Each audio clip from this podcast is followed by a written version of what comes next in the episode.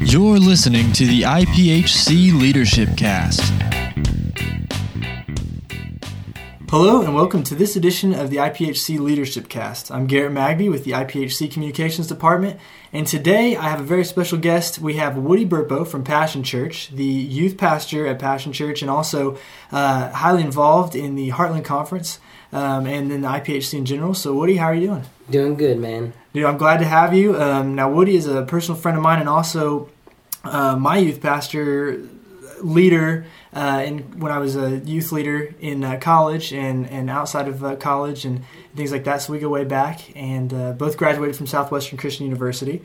What you graduated in? 2006. 2006. Now, I'm not going to age him out here, but that was a year before I even got there. So, no, but uh, anyway. So, um, Woody's here with us, and Woody, kind of tell us a little bit about your background in the IPHC before youth pastor and that sort of thing. Well, I grew up at um, Lighthouse Praise and Worship Center in Kingfisher with uh, Bob Schaefer and Randy Henderson in the IPHC. So uh, my family's been involved in a PH church since I was born, basically. So I grew up in that and grew up in the youth ministry.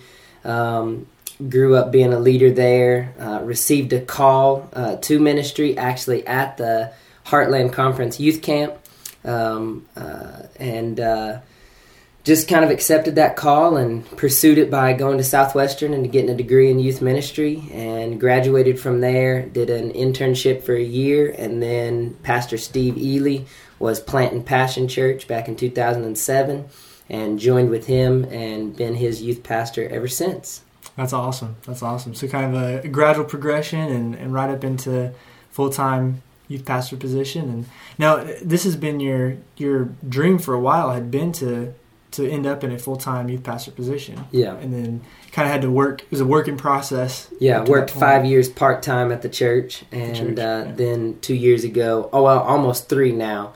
Um, it'll be three at the end of summer. Uh, came on full time Full time. uh, at Passion Church. Passion. And, and of course, we're there through the whole entire process uh, when Passion Church, before they had their first service, and then the whole entire life of Passion so Yeah. far. So, Even when they were having their preview services previous before services. they actually started having regular Sunday morning services. Yeah, that's awesome. That's awesome. Well, um, I know it's been a great pri- privilege to, to know you and, of course, work with you in, in the ministry in those ways. And, and uh, a lot of other people, same thing. Uh, you've done so much work for so many different people in the, the IPHC and at the campgrounds and things like that that uh, really know just about everybody. I do, I do. Um, now, what I want to talk to you about today, and of course, uh, as everyone who heard um, this year's first leadership cast from Dr. Beacham, uh, this year's focus is um, we prayerfully value Pentecost. We're talking about the Holy Spirit this year, uh, and of course, he broke down the different quarters and um, our focus as a denomination on the Holy Spirit, the different aspects of the Holy Spirit, how the Holy Spirit works in our lives uh, personally and, and in the church. Um, so I just want to start off by kind of asking you your experience with the Holy Spirit growing up in your personal life, you know, before now, currently, uh, you know, things that you you are praying for, you know, the future, things like that. Just the Holy Spirit and what it what it means to you, how it operates for you. Well, I grew up in a church that um, operated in the giftings of the Holy Spirit um, on a weekly basis um, uh, tongues and interpretation, um, gifts of healing, words of knowledge, just all of those things that were listed. I mean, I really felt like that we went to a church that was biblically based after the, the church in Acts um, and saw God do great things in the youth ministry, watched it from uh, three of us, me and my brother and one other girl, um, and God just started doing great things in our life, and we started really seeking Him, and uh, watched it grow to over a hundred on Wednesday nights. And uh, but the Holy Spirit played such a vital role in all of that. Um, and uh, even grew up. Uh, you don't see it a lot today, but even grew up with uh, people being slain in the Holy Spirit, um, people being baptized in the Holy Spirit. So I grew up with the Holy Spirit being such a vital part of my life that it was a necessity. Um, I remember seeking uh, the baptism of the Holy Spirit for a long time, and um, even praying and asking God, answering several altar calls at church. I was actually at a youth quest. I believe it was in Kansas City, Kansas City. Youth and uh, uh, I remember I answered an altar call to be filled with the Holy Spirit, went down, answered an altar call, and uh, did not receive the uh, evidence of speaking in tongues. And uh, so I was kind of disappointed and uh, talked to my youth pastor. And he said, Hey, just, you know, keep your head up, keep asking him. It's a free gift, you know. And so I was like, Okay. then we went up and uh, went to the pool and the hot tub. And so I got in the hot tub and I went underwater just to get my hair wet. And in that moment, I heard something and I was underwater. Nobody could hear me, so I decided that I was going to repeat what I heard. And when I repeated what I heard, it was my prayer language. And so, right there in the hot tub, I came up out of the water speaking in tongues and uh, everybody was excited and they knew that i had been seeking the baptism of the holy spirit. And i came up out of the water and speaking in tongues and really had a moment with god. And the next time i opened my eyes uh, my youth ministry was the only people in the pool and the hot tub there at the hotel. Everybody else had cleared out. Um, yeah. but from then on um, i really was asking god to just use that and to fill me up and to use that in in my ministry and um, so that's kind of my background of how I grew up and um, seeing the Holy Spirit work um, in every service that we were ever a part of. Ever a part of. So it was, it wasn't because um, you know a lot of people that haven't grown up in a Pentecostal background or, or a uh, uh, you know very charismatic based uh, church denomination where you know the, the gifting of the spirits and the operation of the spirit is really prevalent.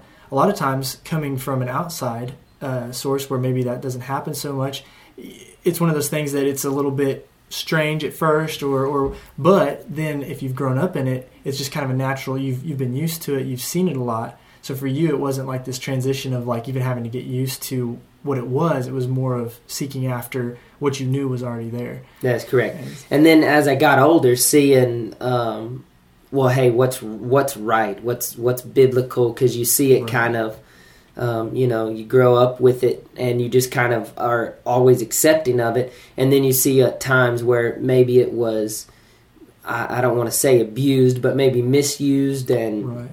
Uh, forced upon people. And, uh, you know, and I always, now I know that the Holy Spirit is a gentleman and the Holy Spirit's only going to do what you want him to do and uh, so you know taken from that it wasn't it wasn't something that i had to get used to it was almost something that I have to make for sure that I don't um, go out of my way to make for sure. It's sometimes I almost feel guilty that I may even hinder the work of the Holy Spirit in my life because I want to make sure it's not me that it is right. Him working in the lives, and so um, you know I have to I have to make sure I don't err on the opposite side of it just because I don't want to be the person that's saying well, hey, I heard the Holy Spirit say this, you know, I, I don't want to be the person that says that all the time um, when maybe sometimes it's just my own thoughts rather than really the Holy Spirit speaking. So right, right, or cause like a almost a an over critical approach to what could be actually the Spirit just operating, maybe just not in an understanding, you know, that you personally have at the moment, or overlooking into it and saying, hey, you know I'm going to allow these doubts or, or whatever to cloud the judgment of, hey, is this discerning as the spirit or is this outside of yeah. the normal operation? You know. The, yeah. Um, well, now transitioning from from your personal account and how the spirit has has really come into your life and, and operated through you and things like that into youth ministry. Um, how do you notice? What are some of the things you notice, maybe specific to youth ministry, about how the Spirit either affects the youth or what the youth how they respond to uh, spiritual giftings, maybe some of the questions that you get a lot, things like that, that might uh, be of interest to youth pastors out there that are maybe facing some of these same situations. Like, hey, my kids want to know this, and how do I make this make sense? You know, things like that. Well, and one of the things um, that I noticed very early on is I had one of one of the youth leaders that um, served underneath me he worked at a um, elementary school, and in that elementary school, he did some mentoring. And so he was mentoring this one kid and just hanging out with him and didn't really know him. So he started asking some questions, you know, and how are you doing and stuff. And he said, Oh, I'm doing great. I got to see my dad this weekend. And he goes, Okay, so you don't get to see your dad all the time. And he said, No. And he's like, Okay, so your dad lives somewhere else? And he says, Oh, well, my dad lives in prison. And um, so Andrew was just like, "Oh wow, you know that's that's crazy." And I think this is a, a around an eight or nine year old boy, Wow. and um, he's talking to Andrew about um, his dad that's that's in prison, and uh, Andrew tried not to pry or anything, but just asked him, you know, kind of what was going on and stuff, and he goes, "Oh well, my dad's in prison because he killed my mom." Oh wow. And in that moment, Andrew was confiding in me and just said, I literally didn't even know what to say to him. Yeah. And so I thought about that, like, what would I say? What what's a what's a youth pastor supposed to respond to this eight year old boy, nine year old boy when he says, Hey, my dad's in jail because he killed my mom? Yeah. You know, and uh, you know, you want to pat him on the back and tell him everything's going to be all right, and tell him that God's going to take care of him, and all those things are true. But none of those things bring any real comfort into his life. Right. And it was in that moment that God really began to speak to me and said, "That's the important of the whole, that's the importance of the Holy Spirit in youth ministry, because what kids are dealing with now, you have no idea how to respond. They didn't cover that in my counseling uh, Right, class yeah. that I took at Southwestern. What happens when your dad kills your mom? How do you minister to that student? You know, Yeah. um, then you know faced with students that are facing homosexuality and all of these different like um, beliefs of hey i believe in god but i don't believe in the devil or hey i believe in the devil but i don't believe in god when you're facing all of that and you just try to use what you know as an individual and you try to minister to that person you're going to fail miserably every time and that's how come it's very very important to have the holy spirit inside of you because the Holy Spirit is the is the true comforter. He's the true counselor. And so he can give us things and he can in, in times where I've been meeting with people and they're telling me their stories and I'm saying, God, I, I have nothing for them. I need you to I need you to step in. Holy Spirit speak something into my life that I can share with them. And it seems that he always has something that's spot on uh, to share with them, something that I could have never thought of. Um, you know, a comfort that I could have never had. And so I think that's one of the most important things in youth ministry is because we're no longer dealing with, hey, have some pizza, play some games, teenagers are going to fall in love with Jesus, because that's not what it is. They're facing real issues, they're facing real problems, and we have to have solutions to those problems, or they will go somewhere else to find solutions. And um, Islam and Hinduism and all of that, they, they will tell you that they have answers to those solutions. So if you look at a teenager and say, hey, I, I don't know, then um, that's one of the worst things that you could say to them. So you've really got to follow the leading of the Holy Spirit. Let the Holy Spirit unction your heart and put things on your heart of things that I said, man, that's really good because that couldn't have come from me, you know. Right. Right. Um, then transitioning into their lives, I think that now is a day and age where the power of the Holy Spirit is more um, important to their lives because of the things that they're facing. And I look back, going back, just backtracking a little bit in my own personal life, I, I faced some real tragedies with um, losing my dad at an early age. Um, I was only 22 years old, and my father um, actually took his own life. And when you find yourself in the midst of that situation, I without the power of the Holy Spirit on my life to comfort me. There wasn't enough hugs people could give me, or pats on the backs, or hey, I'm praying for you. All of that was almost meaningless to me. Um, but laying in bed late at night, crying, saying, God, I need you to comfort me. That's where I felt the true comfort. Being able to go into my prayer closet and use my um, spiritual prayer language when I didn't know what to say to God, didn't know how to pray.